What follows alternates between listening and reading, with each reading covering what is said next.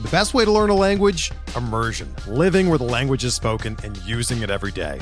But if that's not in the cards this year, you can still learn a language the second best way, and that's with Babbel. Be a better you in 2024 with Babbel, the science-backed language learning app that actually works. Don't pay hundreds of dollars for private tutors or waste hours on apps that don't really help you speak the language. Babbel's quick 10-minute lessons are handcrafted by over 200 language experts and help you start speaking a new language in as little as 3 weeks. Babbel's designed by real people for real conversations, and their tips and tools are approachable, accessible, rooted in real-life situations and delivered with conversation-based teaching so you're ready to practice what you've learned in the real world. Here's a special limited time deal for our listeners. Right now, get up to 60% off your Babbel subscription at babbel.com slash bluewire. That's 60% off at babbel.com slash bluewire, spelled B-A-B-B-E-L dot com slash bluewire. Rules and restrictions apply.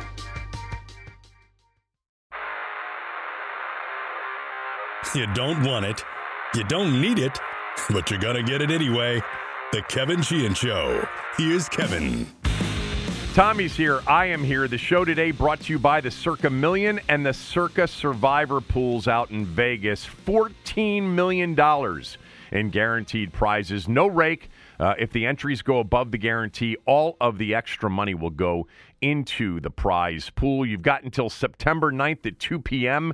to enter. Uh, the Circa Million is pick five games every week, NFL games against the spread at the end of the year. If you've got the best record, you win a million bucks, but they've got another $5 million in guaranteed prizes. The Circa Survivor Pool, $8 million guaranteed to the winner or winners. Uh, you pick.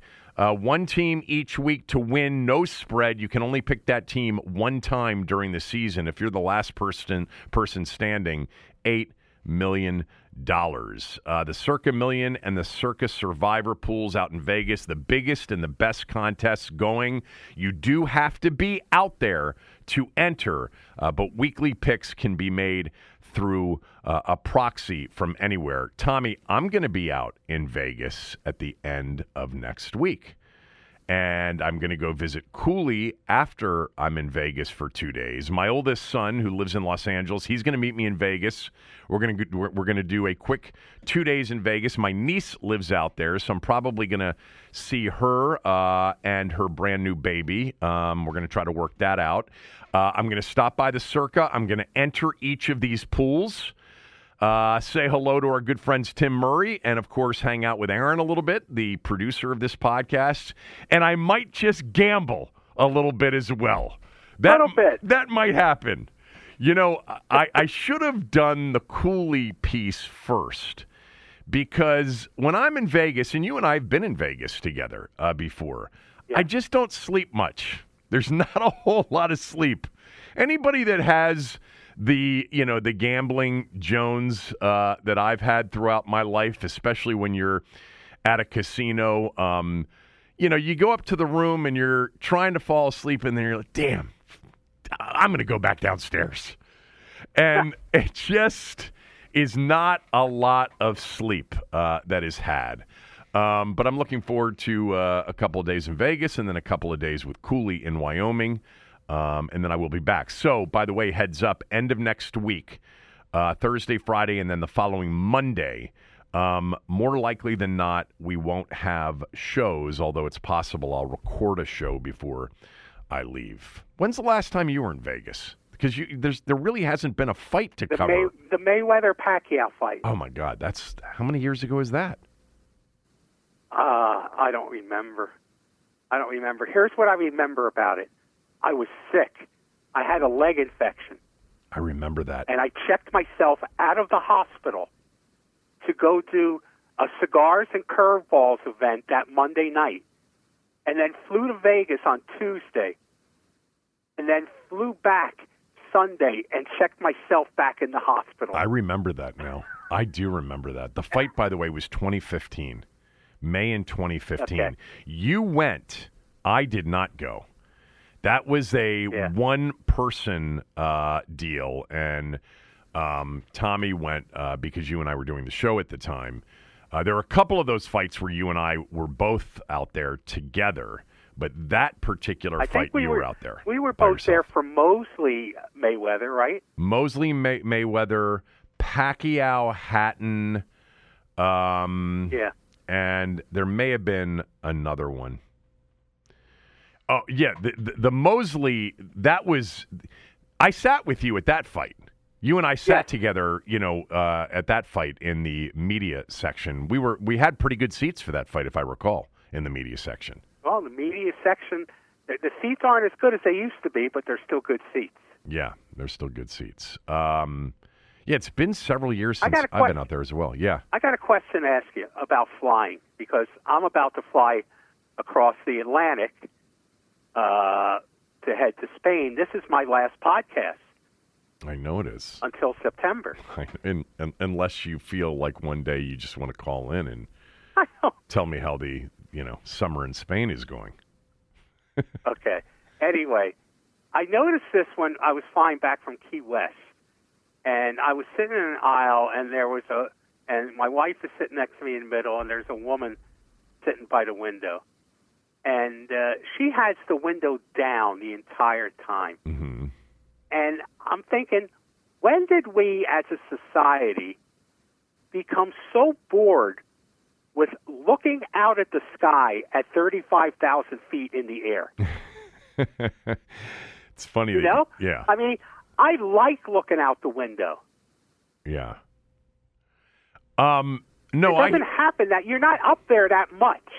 Well, and if you're sitting, you know, in coach um, or you know premium economy, and you have the seats where there is somebody at the window and somebody in the middle and somebody on the aisle, it's the person that is next to the window that kind of controls the window um, situation. And uh, you know, I I can tell you this: the flight attendants on long, you know, transatlantic flights, the windows are down so people can sleep. Uh, now, yeah, I understand. Yeah. On on red eyes, I understand. Right. But I'm with you. I love when, uh, look, from 35,000 feet, uh, uh, if it's clear and I can see, great. If it's just clouds I'm looking at, not interested. But I love looking out a window when I'm flying into a city. By the way, I love looking out the window when I'm flying into this city, you know, especially certain that that runway the, the Potomac River landing at DCA at Reagan National is one of the most beautiful landings of any landing at any airport in this country, I think. You know, when you're coming down and you get, you know, uh, the monument and the Kennedy Center off to the left and by the way, it's not the easiest landing for pilots. You know, they have to No, make that not. It's a hard right. dicey- Yeah, It's a dicey airport to land at. yeah, Yeah. it's it's that hard right turn, and then they got to get it down quickly, and it's not the longest of runways either. Um, but I love, you know, as you're flying down the Potomac, or by the way, if you're coming up the Potomac from the south, um, just looking out and seeing the city and trying to identify, you know, different areas and neighborhoods. Many my my house both currently and my house previously are in the flight path of that landing you know the the the beautiful landing into DCA so there always there have always been planes flying over my house. And when I've been on one of those planes more times than not I can find my house certainly can find my neighborhood on that landing I like looking out the window Yeah, too I- is my answer to your question? I've done that too. When I used to fly in and out of BWI a lot when I lived in Columbia, right uh, I remember finding our house because we were clearly in the flight path one time on a landing. And I came home and I told my wife, I said, you know, we should sell advertising on our roof because you can see our roof from, from the Ah. airplane. that's a good idea what Yes. did she say Uh, she said, Jesus, you're such an idiot. yeah what did she say about the Hemingway contest did she was she all for this or not she was a great soldier. She was on board Mhm. for the whole thing, and basically, you know, sat there and uh, for three nights in in this in this hot weather, you know, sharing a, a, a bar stool with me, uh, and uh, and she was a trooper. She was really good. I mean, she, much more support than I deserved. Tommy's got a really good column. He talked about it on the podcast on Wednesday, but he's got an excellent column uh, in the in the Times. Uh, you can access it through his Twitter account or mine. I just retweeted it this morning, um, and it's a really really good column. I mean, a lot of these stories you told the other day.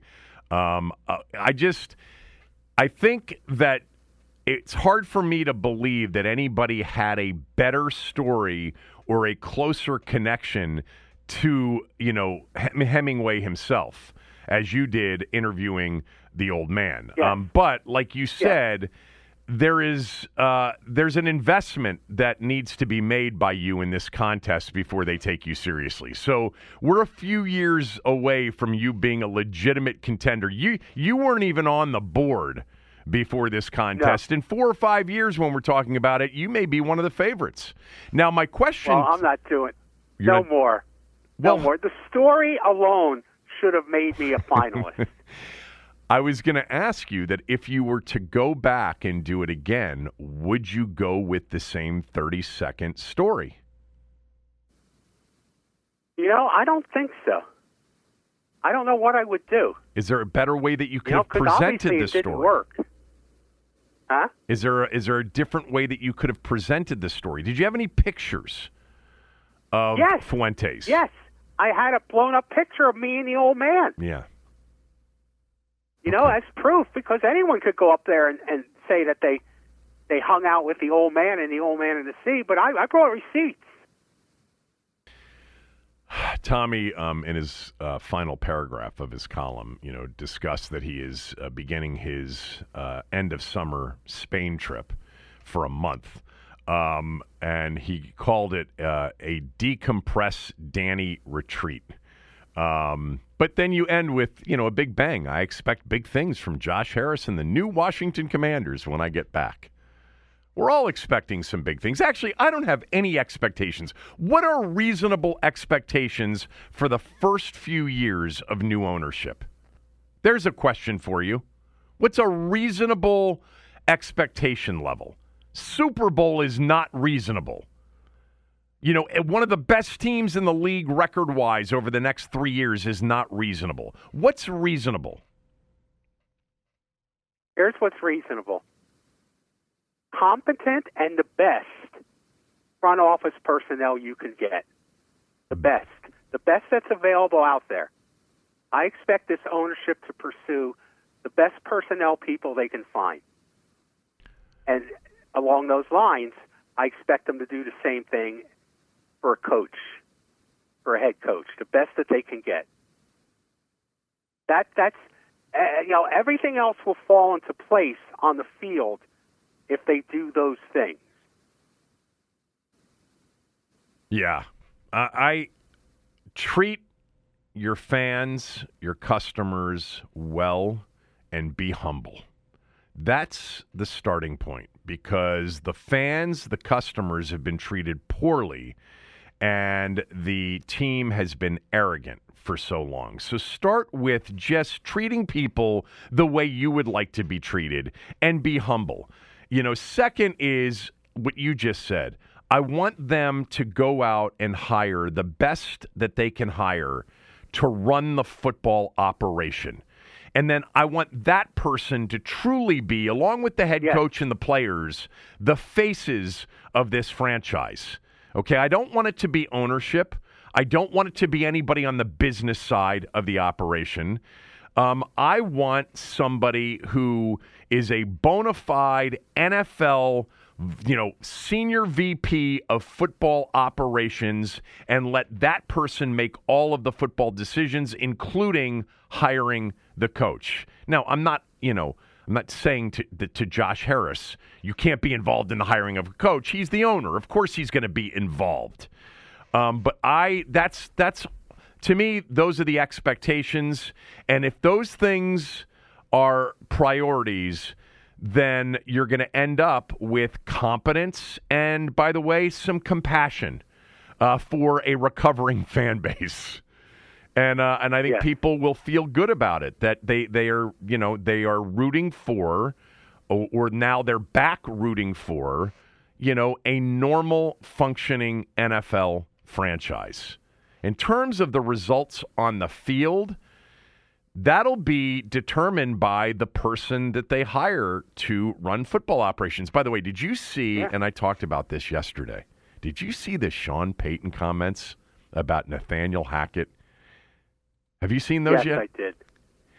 You know, everyone worships at the altar of Sean Payton, but this arrogant son of a bitch got suspended for a year from coaching. Let's not forget that. Well, Gregg Williams had something to do with that, didn't he?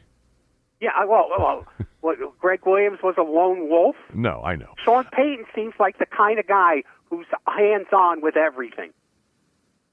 I talked about So, this. I mean, he may be a great coach, but he's also full of himself. There is no doubt he is full of himself. He's also, as you said, a great coach. He also had a Hall of Fame quarterback for all of those years in New Orleans. Um, you know, we are seeing, look, I, I'm not going to take anything away from Bill Belichick. I think Bill Belichick is at the top. Certainly, if he's not the top, he's in the top two or three in the conversation. But he is 500 with one playoff appearance and no playoff wins since Brady left Foxborough for Tampa. Uh, Sean Payton had Drew Brees. And by the way, not every one of those teams was a playoff team. You know, Sean Payton, the, the Saints had, I remember this because their defense was horrendous. And it, it was part of the conversation about, you know, the elite quarterbacks and can they overcome, you know, uh, subpar everywhere else on the team. Well, Drew Brees and Sean Payton together couldn't. There was a three year period, I want to say it was 15, 16, 17, something like that, where they went seven and nine three straight years and missed the playoffs. Um, so, uh, you know, it, which may also speak, by the way, uh, to, to Drew Brees, who's a Hall of Fame quarterback, no doubt. But I never felt like Drew Brees was at the level of the top three or four elite quarterbacks in the game during his time. A great quarterback, Hall of Fame quarterback. Um, but I don't know. I think Not a Brady, not a Rodgers. I think a Rodgers and a Brady. Not a Manning.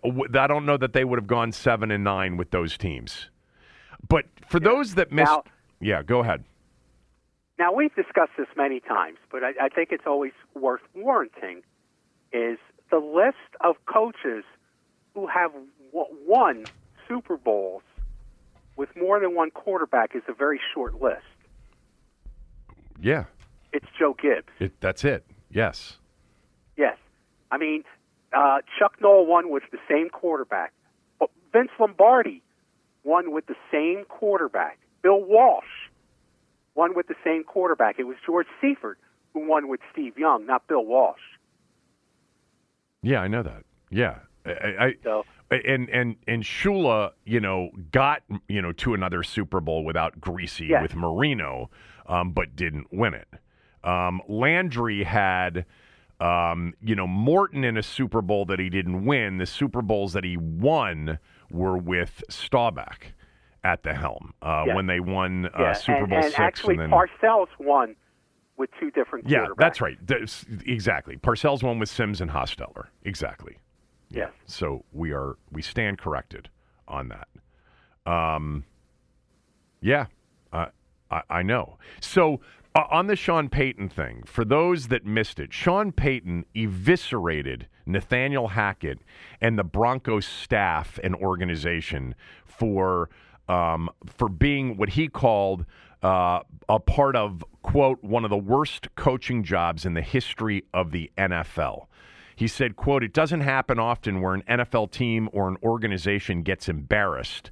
And that happened here. Part of it was their own fault relative to spending so much bleeping time trying to win the offseason, the PR, the pomp and circumstance, marching people around and all this stuff. We're not doing any of that. And then he made reference to the 2000 Redskins. Yeah. Um, he said, Remember when Snyder put that dream team together? I was with the Giants. I was a young coach. I thought, How are we going to compete with them? Deion Sanders is there now. That team won eight games or whatever. Um, just put the work in. Uh, I mean, just yeah, there is. Look, Sean Payton. We've talked about this many times, including the last week or so, uh, and that gets into the you know hiring of a key football person. Um, Sean Payton on XM Sirius, the Adam Schein show, you know, a few months ago, uh, said that one of the Washington bidders reached out to him to gauge interest. And you and I talked about that, and I said I thought that was kind of Bush League. You know, Ron Rivera's coaching that team. That's, you know, that that's kind of, I think, within the coaching circles, that's a no no to say that you were contacted by ownership you publicly. You don't go after a man's job like that. Right. Yeah. But more importantly, now I think there's a pretty good chance that it was the Harris group that reached out to Sean Payton. Because, Tommy, there's only, th- it was either Harris, Apostolopoulos, or Tillman Fertitta. They were the only bidders. I don't think Bezos, I don't think Bezos ever was, I don't think he's, he was ever close to even thinking about bidding on this team. If he were even going to be allowed. So, I, I forget if I talked about this with you the other day. You know that Josh Harris, who's in sports as an owner, Magic Johnson, who's in sports as a legend and an owner, they have reached out to people about being involved in running the football operation Yes. here. There's no chance that they haven't, right? Yes. Yeah, I mean, and, and on the business side too. I mean, they have. I mean, this is a guy who owns two sport, you know, two North American sports franchises, uh, and uh, owned a piece of of the Steelers. Right. I mean, he he knows the people in the league. Okay, he probably knows who's the hot guy in front offices and who's not. You know, he knows who he probably wants and, and, and who he doesn't. And I'd be disappointed if if Josh Harris had not reached out to Sean Payton Right. and gauged and not gauged his interest. I wouldn't want it to be public, but yeah, you know, as arrogant as he is, Sean Payton also has a very um, he he's very knowledgeable about this particular market and what this team meant to the city. He spoke about that in that interview when he said that one of the bidders reached out to him. And he talked about how great Washington was when he was in New York with Parcells and how it's just uh, incredible to, to watch how the thing has crumbled um, over the last quarter century. You know, not, I don't know. Ron, know, Ron knew it too, but Payton, because he was in the division and with Parcells, would have had a real keen sense as to what Yes. this uh, opportunity was. But you know they couldn't do anything, and he had to take the job in Denver with, by the way, a you know pretty strong ownership group as well.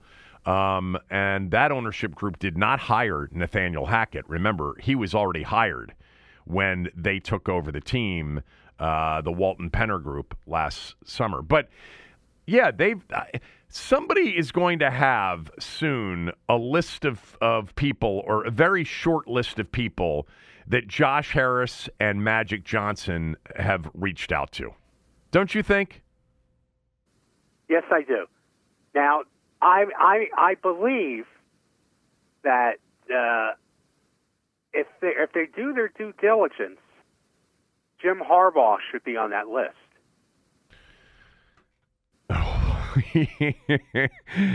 uh, look, he had an opportunity in Minnesota last year. They didn't hire him. He's had these opportunities, and after interviews, he has not been the preferred candidate when he walked in uh, appearing to to be the preferred candidate. You know, after he didn't get the Minnesota job, he essentially said, "I'm at Michigan for good." He's going to get suspended, by the way, just uh, for the first four games I know of this for the season. first four games, playing the Little Sisters of the Poor in those games. too. Yeah, um, but You he's you know Michigan's made two straight Final Four playoff trips. Uh, they've beaten Ohio State two times uh, in a row, um, and he is back. You know. In good graces with what is, you know, one of the true passionate fan bases in all of sports.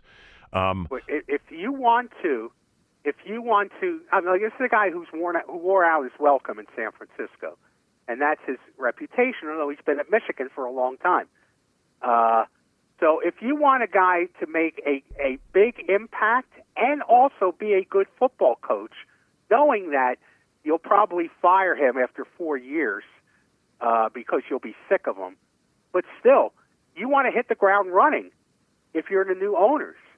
And you don't want to be stupid about it, but a a you know a investing in a guy who could be a short term hire when I mean within like four or five years, a guy like Harbaugh who's such high profile star power, I think it's worth worth a look.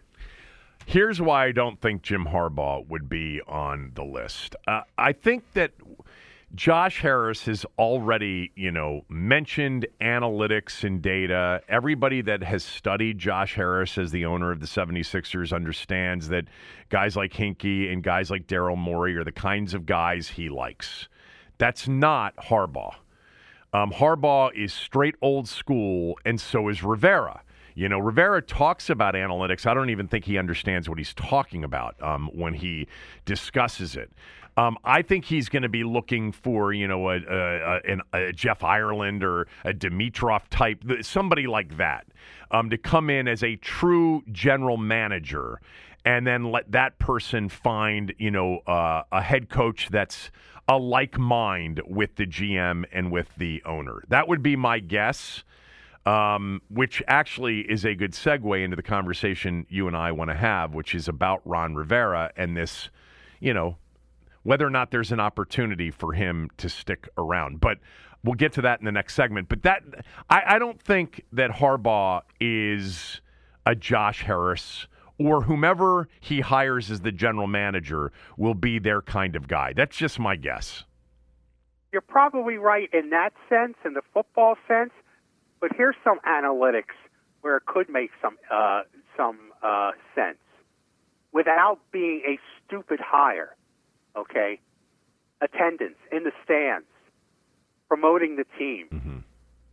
True. You know? True. I think I, I think a presence like Jim Harbaugh True. would give them instant credibility uh, among their fa- among the fan base. And uh, it's not like you'd be hiring him just for that. He's a good football coach. Yeah. Let's make that clear, right? Right. He Okay. is. He is, Tommy. He is. He's won everywhere he has gone. Um, sometimes I actually think that his brother is a better football coach. And I, I think John Harbaugh has been so underrated. Now, I think he's been too much into the, you know, in-game two-point fourth down analytics here over the last years. But, you know, basically getting sucked in by all of these people that don't understand that context and game situation have to play a big role in these decisions as well. And I've been critical of that with with John Harbaugh. But man, there's something about what he gets out of his teams. Um, and sometimes his brother has come up a bit short. By the way, including against his brother in the Super Bowl. Yes. Um, yes. yeah. There, there are a couple of Chiefs executives uh, that are going to be guys that get talked about for the upcoming season.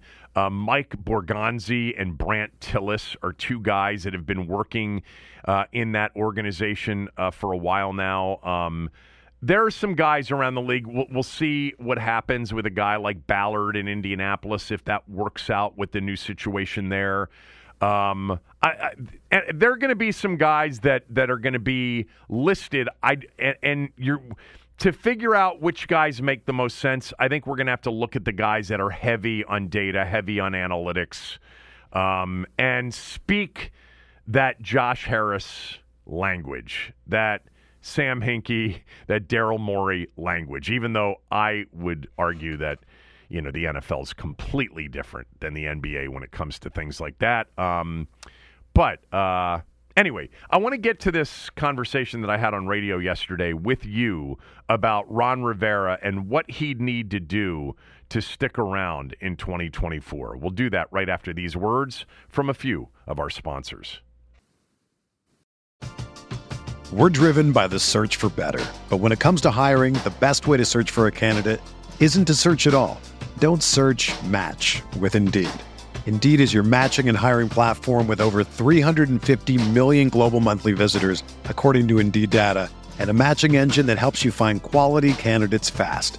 Ditch the busy work. Use Indeed for scheduling, screening, and messaging so you can connect with candidates faster.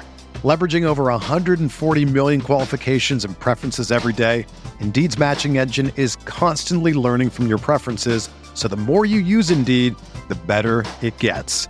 Join more than 3.5 million businesses worldwide that use Indeed to hire great talent fast. And listeners of this show will get a $75 sponsored job credit to get your jobs more visibility at Indeed.com slash BlueWire. Just go to Indeed.com slash BlueWire right now and support our show by saying that you heard about Indeed on this podcast. That's Indeed.com slash BlueWire. Terms and conditions apply. Need to hire? You need Indeed.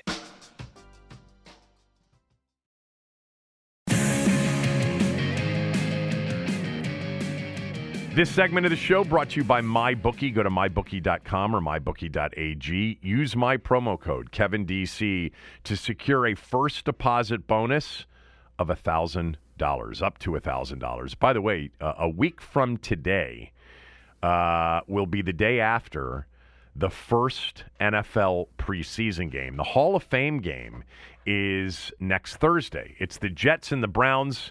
If you want to bet it, the Browns are one and a half point favorites, and the total's 33 and a half. I doubt we'll see Deshaun Watson or Aaron Rodgers in this game. But think about this, Tommy. This is actually the last weekend without NFL football until the weekend after the Super Bowl.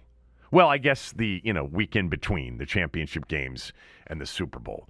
Um, but starting next week, we've got a game on Thursday, and then the following week is week one, the first full week one of the preseason. So enjoy this final weekend without any NFL football. Technically, next weekend doesn't have football, it's a Thursday night game. Um, but go to mybookie.com, mybookie.ag. By the way, the over under on Washington still at six and a half wins for the upcoming season. So, what does Ron Rivera need to do to come back in 2024? I'll let you answer it first, and then you can quantify it as part of your uh, answer, but I think it's a lot more than just a record. But go ahead, you take the first swing. Well, you know, uh, I don't want to say win the division because he's already done that uh, with a losing record. Yeah. Right. Uh, got to win a playoff game. Got to win a playoff game. I think he's got to get the double digit wins. Is that it? It can't be an accidental. Yeah. What, what, what? I mean, what else is there? You must have something in mind. Well, I just thought I would get something a little bit deeper from you. What's what's so what's so difficult about it? Well, it's I'll tell you why it's difficult because of what we were just talking about in the last segment. I don't think that Ron Rivera, more likely than not, is a good fit for Josh Harris. Ron Rivera is an old school coach. Remember, Tepper took over. Tepper was big into data and the whole thing. He kept Ron for that first year and then cut him loose when they fell to five and seven after they lost to Washington. Happy Thanksgiving, everybody. Um, in that second year. Ron Rivera is an old school coach. So is Jack Del Rio. The, the, the staff is totally old school, including Bieniemy. And I just see the only possibility. I, on radio yesterday, I said it's got to be double digit wins, 10 wins minimum, and one playoff win. Um, and the other part of that would be That's what I just said. I know, but but you, but that's all you said. Um, the other part of that would be Ron has really proven to Josh that he's the guy that shares the vision for a sustained run, and the other part of that would be the quarterback that they got Sam Howell right. Because you could go nine and eight or ten and seven and get into, get into the postseason and win a game flukishly with Jacoby Brissett and that defense. But that Yes. not a future.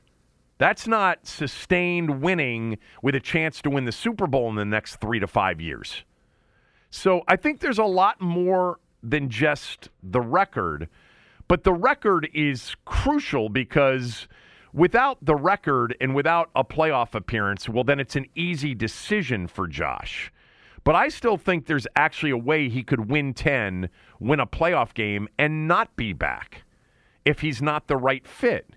If Jacoby Brissett was the starting quarterback, if the quarterback question is still a question mark at the end of this upcoming season, which means I'll grant you that the that- quarterback, the quarterback issue, uh, is a big component of it. You're right about that. that's that's Ron's he- biggest he's got mistake. a track record here of screwing it up every single year. No doubt. Because you can, and I've done this, and some of you have reached out and you have uh, essentially told me that you have vomited in your mouth as I have said nice things about Ron Rivera the last couple of shows. Um, but you could make the case that this roster, as we said before, is the best overall roster that they've had in years. Okay? A lot of the best players understood were not selected um, by this particular group, but many of them have been. But Ron screwed up the quarterback year in and year out. And that's the biggest, you know, uh, negative in terms of Ron, the GM. They haven't gotten the quarterback right. And by the way, he was adamant last year before the Chicago game about how right he was about Carson Wentz. And so Yeah. he's messed that up. And really, you know, he messed up potentially the first opportunity he had in 2020 to get the quarterback because he gave in, I think, on the idea that Snyder wanted to see Dwayne Haskins through. And I don't believe that Ron Rivera was bought into Dwayne Haskins when he took the job. I'm not saying that he didn't think that there was a chance, but what made that easy, by the way, or for for them in terms of justifiably, uh, you know, at any point in time, in the moment, Chase Young was considered to be the best pass rushing prospect coming out in the draft since probably Myles Garrett or Von Miller. And so no one I wanted him to select Chase Young, and there was very little criticism of not picking Tua or Justin Herbert. I know some of you You're who are listening have said, you know, remember, Sheehan, I told you they needed to take Justin Herbert or Tua. You're right. You you turned out to be right, but oh, the overall was, yeah, Chase Young was the right pick.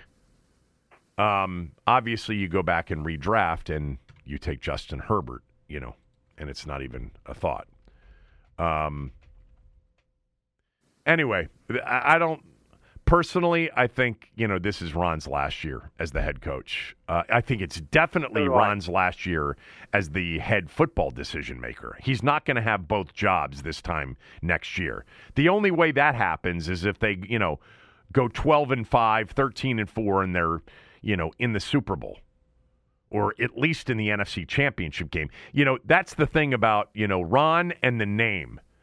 If this if the Commanders and Ron Re- Ron Rivera, if they end up being the surprise team of the NFL and they win 13 games, win the division, have home field advantage and go to the Super Bowl, Ron's staying and so is the name more likely than not. it's not saying I'm going to be sitting here rooting against them having a good season, but the truth is they're not going to the Super Bowl this year. They're not anywhere near as good as Philadelphia or San Francisco or Dallas or four. Look, they, they, their six and a half number is there for a reason.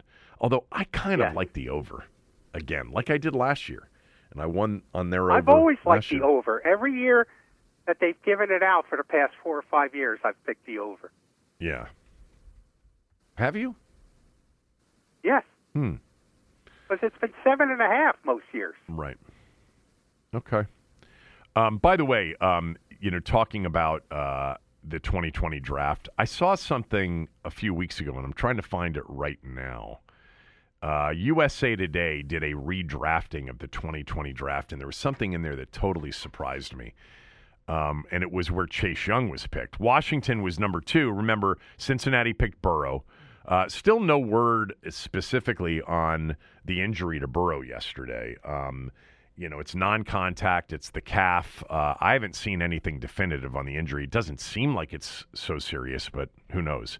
Um, but Cincinnati, uh, you know, takes Burrow again. Washington takes obviously Justin Herbert. But what was surprising, and I'm trying to pull up that list here, is that Chase Young was picked, I think it was seventh. Like he only dropped to seven. Here it is. Uh, the redrafting 2020. This was in USA Today in uh, earlier this month. Joe Burrow won. Justin Herbert to Washington two. Justin Jefferson to Detroit three. That makes sense because Okudah was the third pick there. Andrew Thomas to the Giants at four. Jalen Hurts to Miami at five, not Tua. Tua to the Chargers at six. And Chase Young to the Panthers at seven. Seriously? I mean, he still has talent. I get it. But I thought I would have thought when I saw that I'm like, I don't know, if I'm redrafting 2020, I, I am dropping Chase Young further down yeah. that list. Like I'm, I'm looking at, at guys, you know, Jonathan Taylor, Tee Higgins, uh, CeeDee Lamb, Trevon Diggs, Tristan Wirfs, all were redrafted after Chase Young. Speaking of Chase Young, I did watch his presser with um, after practice yesterday, and he does seem to be as he was for the, the the mini camp that he showed up for.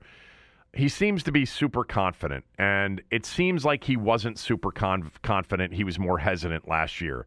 I'm really looking forward to seeing what kind of year Chase Young has because he is talented.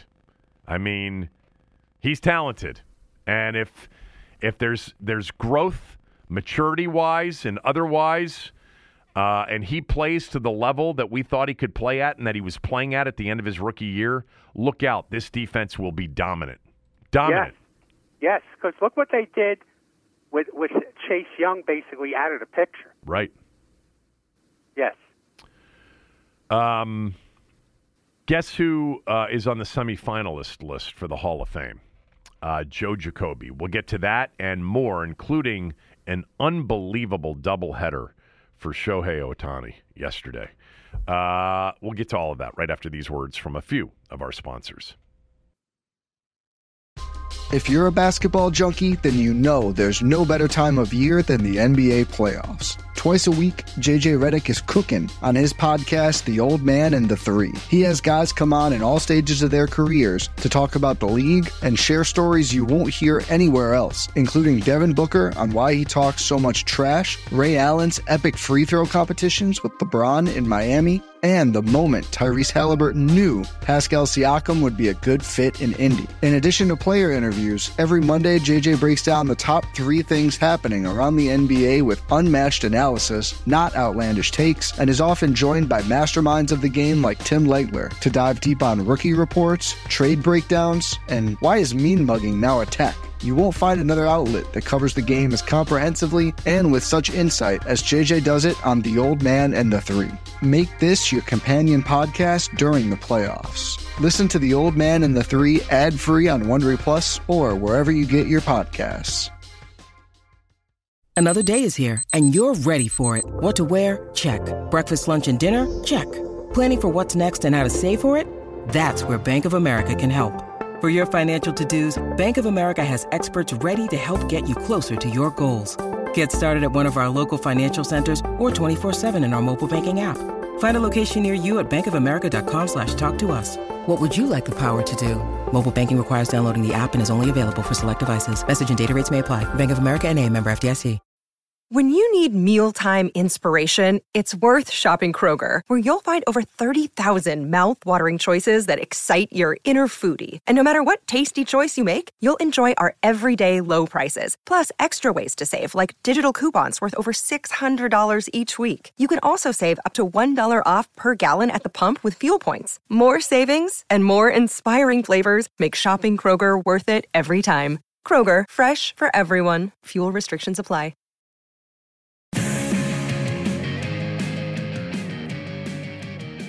All right, Tommy, tell us about Shelley's. Shelley's back room at 1331 F Street Northwest. It's going to be pretty hot today uh, and for the next couple of days. And I've always referred to Shelley's as an oasis, uh, and that's exactly what it is. Uh, you walk into Shelley's, you know, you've got this beautiful, uh, nice wooden panels all around you, these beautiful, comfortable, uh, big cushion chairs and couches uh, great lighting.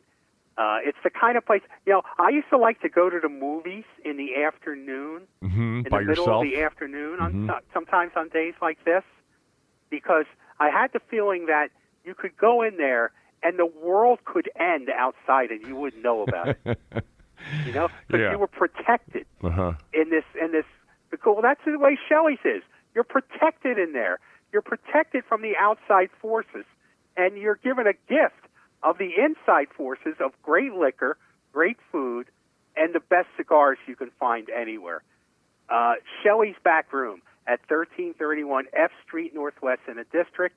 You can find more about them. Go to Shelley'sBackroom.com. Rate us and review us on Apple and Spotify if you get a chance. It's really helpful for us. It takes 30 seconds. You could pause the podcast right now if you haven't rated us and reviewed us. Uh, five stars, a quick one to two sentences is really helpful. This uh, from Muhammad, uh, who gave us five stars and titled his review, Kevin and Hemingway. Kevin, as a listener from 2011, from 2011, who has never called in, it was great to meet you on Thursday at the bullpen. Yeah, there were a lot of our listeners there, Tommy. I wish you had been with me. Um, I appreciate your hospitality and speaking with all of your listeners. I will never understand people who say the name doesn't matter, such as the listener Evan who wrote you this week. Perhaps it wouldn't matter in another city, in any other city, but it means something here because the Redskins meant something. People act like Commanders is replacing some generic name, but it's attempting to hold the same weight as one of the greatest sports brands of all time and failing miserably in its attempt. Anyways, I'm really looking forward to Tom's return this week and getting his thoughts on the ownership change. The aura of self destruction is over.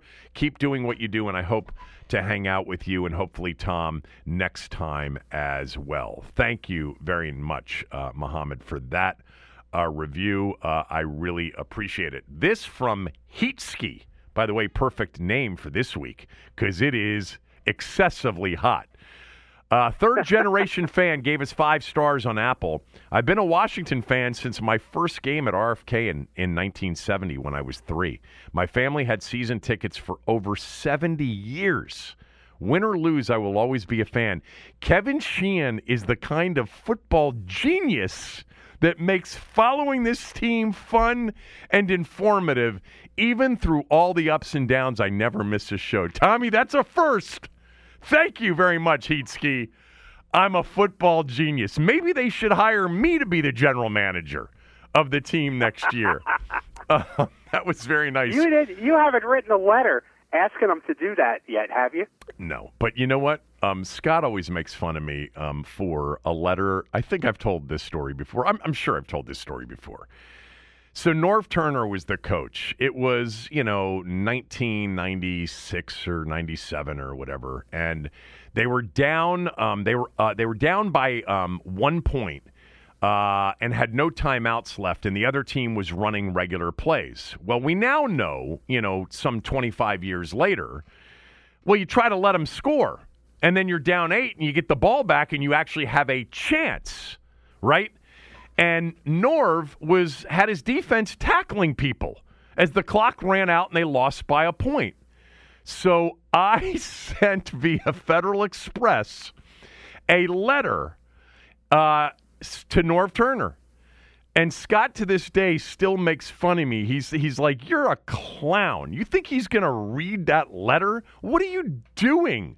Like he's a foot he he's getting paid millions. You're just on your couch watching." And I said, "Still, I'm right. Like I am right and I'm going to write this letter to him." So I wrote a letter to Norv Turner and instead of mailing it, I Federal Expressed it thinking, "Well, he'll get it because it's being sent Federal Express."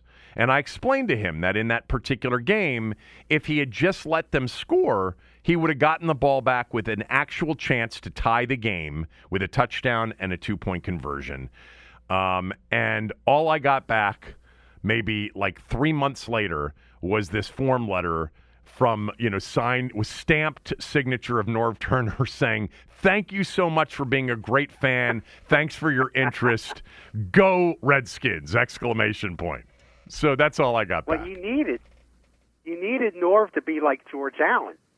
right Remember, Charlie Casserly wrote to all NFL teams asking for a job. Now, Charlie Casserly was a high school football coach right at the time. yes and he wrote to all NFL teams uh, asking for uh, any kind of job, anything, you know. And I think there were two. I think Chuck Knox was one of them, maybe. I could be wrong about that, but George Allen was another one.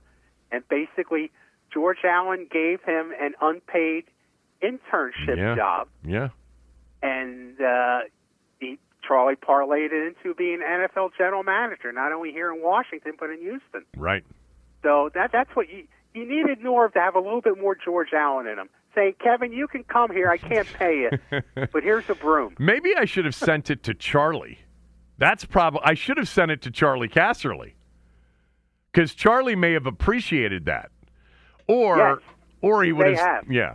Um, but anyway uh, so joe jacoby made it to the next step um, which is a semifinalist for the senior committee uh, for the class of 2024 that's not this year's class okay? This year's class gets inducted next week um, you know, with the uh, Hall of Fame game, uh, which we'll watch between the Jets and, and the Browns. We'll watch at least a series or two of it. Um, but um, the next step is for the committee to meet in August to select up to three senior candidates. The finalists will be part of the class of 2024 if they are supported by at least 80% of the voters.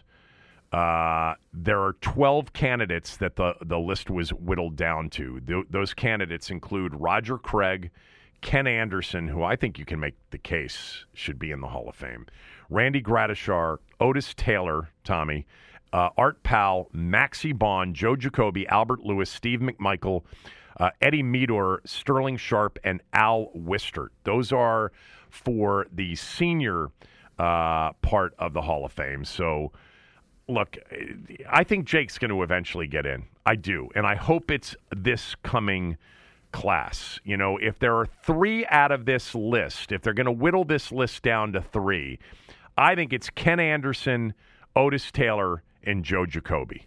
Those would be the three. By the way, Mike Shanahan and Marty Schottenheimer um, both uh, ended up making the next stage for uh, the contributors and coaches uh, entry into the 2024 Hall of Fame. So they've advanced uh, in Hall of Fame consideration as well, and we've been through this. But you know, to me, Schottenheimer and Shanahan both belong in the Hall of Fame. And Ian, I agree. Ian sent me something um, a few weeks ago saying. Who? I'm not familiar with this individual. Ian, longtime caller. He calls all the time. He used I'm- to call I don't us. remember who he is. Oh, that's right. You had a beef with him. Sorry. Well, uh, um, this guy Joe sent me uh, sent me this note about Schottenheimer, saying Schottenheimer doesn't deserve to be in the Hall of Fame. You've got to have won. You've got to have at least gotten to a Super Bowl to be in the Hall of Fame. And I pointed out that Don Coryell is in the Hall of Fame, and Don Coryell never went to the Super Bowl either. Um, I don't think that that's a prerequisite. Marty is seventh all time in wins. He's top 10 all time win percentage.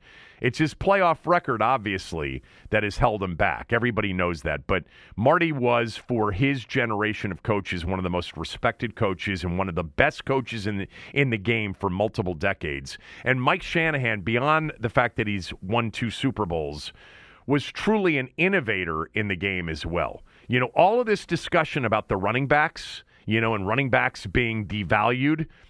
And people talk about, you know, when did that begin? It, it began with Mike Shanahan after Terrell Davis retired, and Mike Shanahan was was using guys like Olandis Gary and Tatum Bell, and eventually Alfred Morris and Ryan Torain, who were running for big yards in the zone run scheme which Alex Gibbs was a big part of with Mike Shanahan as well. So I think both of those men uh, deserve Hall of Fame consideration, and hopefully Jake will get in as well. I, I really hope it's.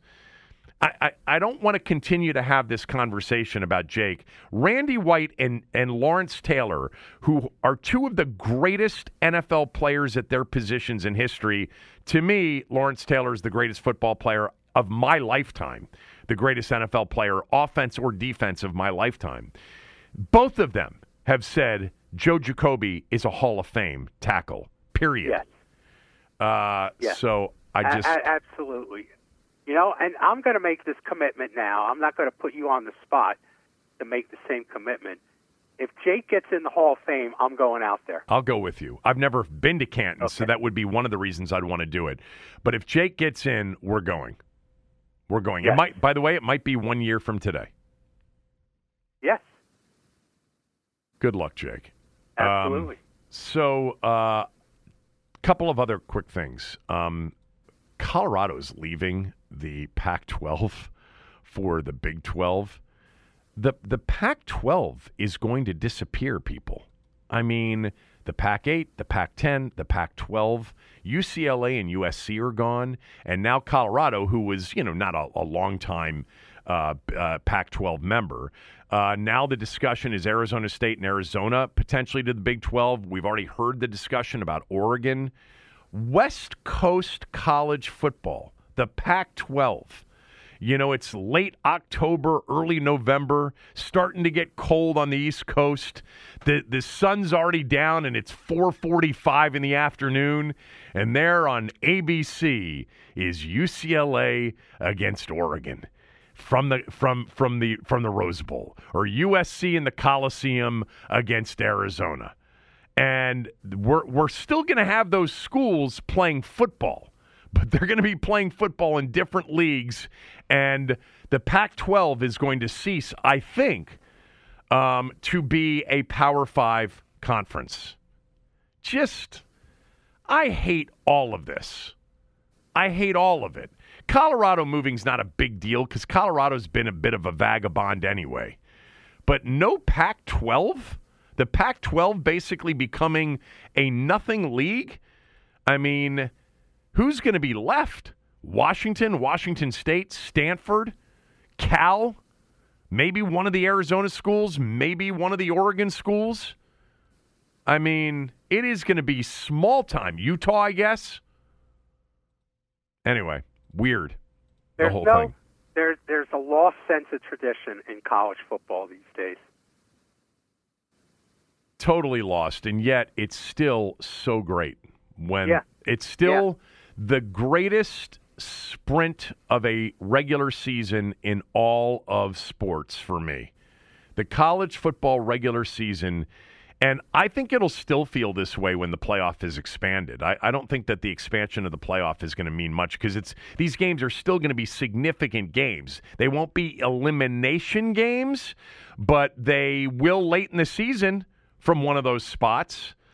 Um, but it starts, you know, Labor Day weekend, actually the weekend before, um, and it's over, uh, you know, with the conference championship weekend in early December, and it is great. I, I mean, I've said this for years, and I am being totally honest and sincere. I think I like college football just a little bit more than pro football. Saturdays to me are better than Sundays, and I love Sundays but man, college football's great. And yeah, there is a, a sense of, well, where are they now? You know, we've had this for a while. Yes. Um, but it's really going to be weird when UCLA and USC are playing Maryland, you know, in a Big Ten game. By the way, the Terps are going to be good in football this year. Locks is going to, he's got uh, his best team coming back. Um, he they've won two straight bowl games. Uh, I'm looking forward to Maryland football uh, this year. Uh, I think that, I think they'll be good as well. yeah. So He's done a better job than I thought he would have. done a great job. And once UCLA and USC enter the league, they will go away from the divisions and the schedule will become more manageable. They won't get Michigan, Ohio State, Penn State every single year. Um, that's been really, really difficult uh, in the Big Ten for them. So how about Ohtani in a doubleheader Wow. yesterday, Tommy? he pitched a shutout in the first game and then hit two home runs in the second game. A one hitter, I think. I think it was a one hitter. It was a one hit shutout in the first Yes. game yesterday. And he then hit two bombs in the second game. Are you kidding me? This is the first time anything like this has ever happened. Yes, this, this is this is beyond the scope of imagination. This is this is unprecedented. Uh, there's no comparable to this. We, I mean, it's. Uh, I just wish it was on a bigger stage. I just wish there was more attention being paid to it uh, because it's so such a remarkable task. And and like I like I said, what I would have done. The Angels did not trade Ohtani. They decided to go all in on on a run to make the wild card and the playoff. Well, it's not They over just traded yet. for Lucas I know, I know. Because Huh? of, because of the Gio, Giolito trade, you were that that means they're not trading Ohtani. They're going for it this year. Right, and and I've adopted a philosophy, and it's totally arbitrary, that if your team is within five games of a wild card at the trade deadline, Mm-hmm. then you want them to compete for that wild card. Don't put, wait, raise the white flag when your team is only five games out of a wild card spot in on August first. Okay, I'm looking at the standings right now. Um, five games out in the American League wildcard race are the Cleveland Guardians, and they are a game over 500. Uh, the Cubs are four games out, and then the Padres are six and a half games out. They're five games under 500. So the Padres, you would be you would be okay if they're a seller, um, Yes. but you would not be okay if the out. Cubs are a seller. No, Yeah. Okay. No, that's my and, and the reason I, that's the that's the number I came up with from when the Orioles in '96 were five games out of the what was then only the second year of Yeah. the wild card, Yeah. And Pat Gillick, who I respect tremendously, was was ready to break the team up and trade for some prospects uh, because they were he was used to competing for division titles. And Peter Angelos the only time of his life in baseball said no, we're not going to break them up, and they were about five games out of the wild card. So I think that's that's my arbitrary number. Um, I watched the Nats game, and, and then the rains came in the eighth, and I actually, um, you know, looked at the uh, result this morning. I didn't, uh, I didn't stick around for the the resumption of the game, but man, they have been playing well. Josiah Gray Oh. pitched awesome last night. Um, Dickerson had an unbelievable catch uh, in the outfield. C.J. Abrams, except for the last at bat, had some really, really good at bats again. Uh, they're really you know, they had won seven of nine coming in, um, and they lost a 2 1 uh, decision on a sac fly um, last night uh, late uh, in Queens. But good on the Nats that they are um, really pesky as a team with some, you know, with that, that young talent that everybody hoped would be the foundation for something down the road, uh, really proving itself. So I'll ask you, uh, with the trade deadline a few days away, who's getting dealt? Candelario, Thomas, who's getting dealt? Candelario is getting dealt. Okay. Okay, he's their most tradable commodity. Uh, Thomas, my position is the same, I think, as Mike Rizzo's, in that you know if he gets an offer that he can't refuse for Thomas, he'll take it. Okay, otherwise they'll hang on to Thomas, who's under contract for two more years. Okay, which makes him attractive. He's under control of whatever team has him. You know, the question of Thomas is. Uh, is he at his peak? Is this the best Thomas can be, or is this how Thomas will continue the rest of his career? Uh, either way, unless you get a deal that knocks your socks off, you hang on to this guy because even if even if he has shown that even if this isn't his best year, he's good enough, like I said, to be a fourth outfielder on a pennant contending team Right. and would be a valuable commodity to have. So I wouldn't trade Thomas unless they had a great offer. But I think Candelario's going. Maybe one or uh, one or two of the relief pitchers, Hunter Harvey, uh, somebody else will be going. So the Nats are playing just great, just in time to lose some of their key parts uh, for the rest of the season. But you talked about like C.J. Abrams has really broken out. Oh yeah. You know, and and he's he is the shortstop of the future. Uh, they're two young pitchers. Here we are on the brink of August, and Josiah Gray is still pitching outstanding baseball. You know, uh, I, I think what what what he pitched six innings of shutout ball yesterday, maybe, Yeah. or I forget what it was. Yeah, yeah, he, he Uh, was great. And and Mackenzie Gore pitching Awesome. well he pitches tomorrow again. You know, I think so- against Scherzer, or is it tonight? I don't I'm- know. I'm, looking. I think he's matched up against uh, Max tonight. Tonight it's Yeah. Gore against So, against Max uh, Scherzer. I mean, Ca- Calbert Ca- Calbert Ruiz has Calvert, been a bit of a disappointment, I think, for them, uh, and uh, the jury's still on him. But three out of that, and and and you've got Luis Garcia at second. You've got four out of their five real prospects on that team that have uh, been performing well for them. That's a pretty good hit so far. I think they're going to be pretty competitive next year, depending on who owns the team, depending on which ownership is committed to spending money to complement these young players. They can't go through another season of an $80 million payroll Right. open to compete. Uh, you know, you you've got to you got to bring in some talent to surround these young players and the young players like a James Woods, who and and uh, and Cade Cavalli, Yeah. who may be coming up next year. Um, C.J. Abrams is hitting 338, and he's got a 398 on base percentage in the month of July. I mean, the, the Yeah. those numbers would put him in the top He's three, four out. in the entire uh, major leagues if he was if that was first season. He's really broken out. Um, all right, look, you gotta you, you you're heading out. When are you heading out? Tomorrow? When do you On leave? Monday morning. You're leaving Monday morning. Monday. So theoretically, we could do a podcast together on Sunday. Uh, one last show. I'm kidding. Yeah.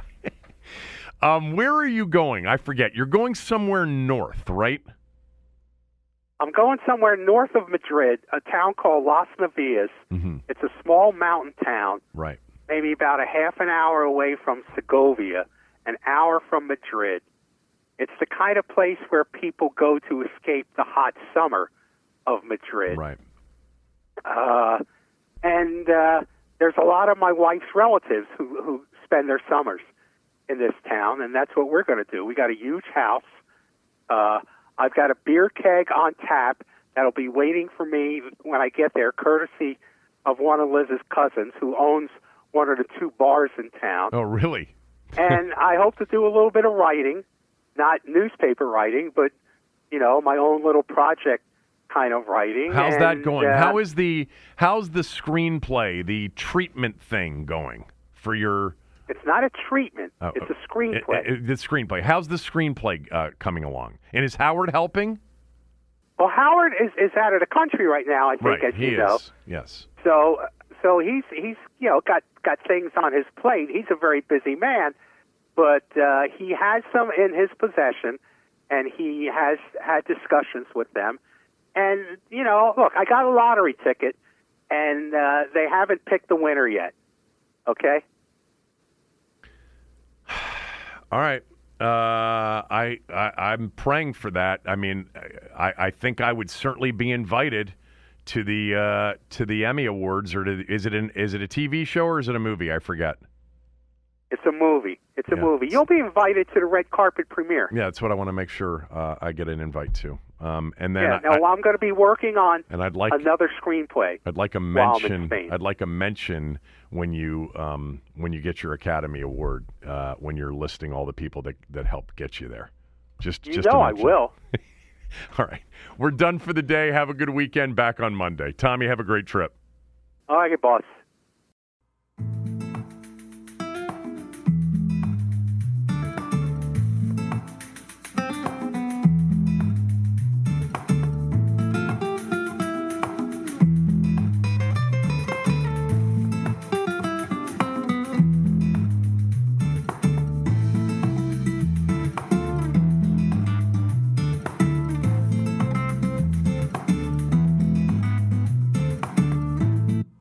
Everyone is talking about magnesium. It's all you hear about. But why? What do we know about magnesium?